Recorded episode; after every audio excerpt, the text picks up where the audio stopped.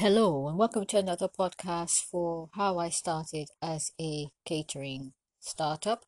My name is Miss Carla Thomas. Welcome to another podcast. I've been away for a while, and I do apologize for that. I've been quite busy building my business brand, busy doing other projects.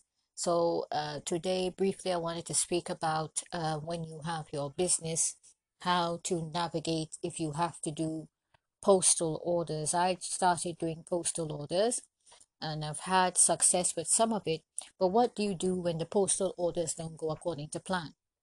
With my recent experience, I've had two instances where I've lost money. In this instance, where the customer and I arranged for me to deliver it, uh, a special delivery, and a special delivery could be next day.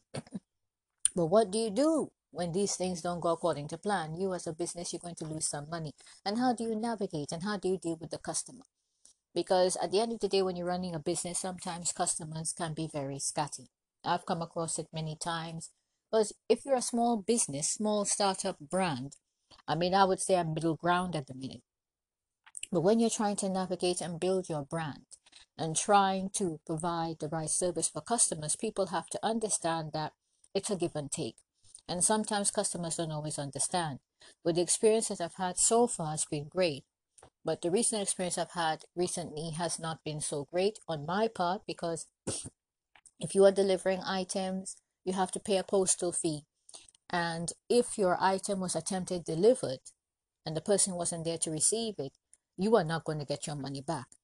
It's different if it got lost in the mail, then you can try to claim the money back.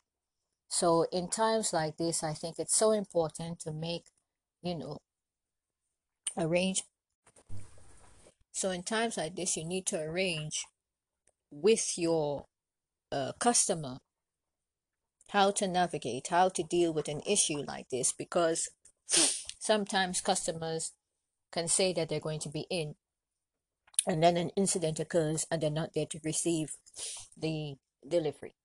So you really, as a business owner, have to keep your calm and cool and know how to deal with that customer. You know, either you allow the customer to get a freebie on your behalf, or you give them a refund, or you try to, you know, deliver the item yourself. Not like for myself, I do a lot of deliveries for myself.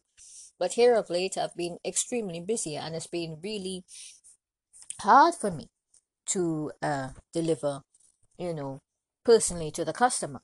So in times like this, I think it's so important as a business owner to really plan things because sometimes things don't always go according to plan and you have to try and navigate and make things functionable you know uh, for yourself.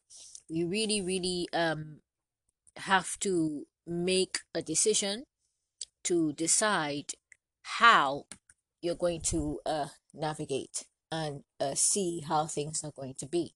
Because for myself, as a uh, business owner, I really want to build my brand. I've been able to build it so far, and I'm hoping that at some point, uh, you know, I can grow to a larger scale.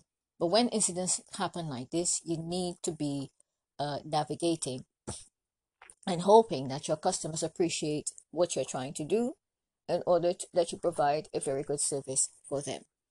Uh, this is a very quick video, a very quick recording. I hope it encouraged somebody today.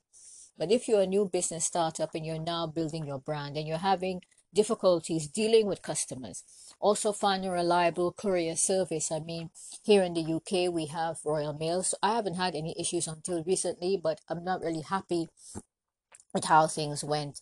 So I think for myself, learning from this experience, you know, I would either have to really arrange with the customer that they have to be around to receive their delivery, or I they have to wait until I'm able to deliver it in person. Because I mean, most of the time I'm able to do this, but if you're busier, you can't always deliver it in person, and they need to understand that. So, um, I just wanted to share this with somebody today.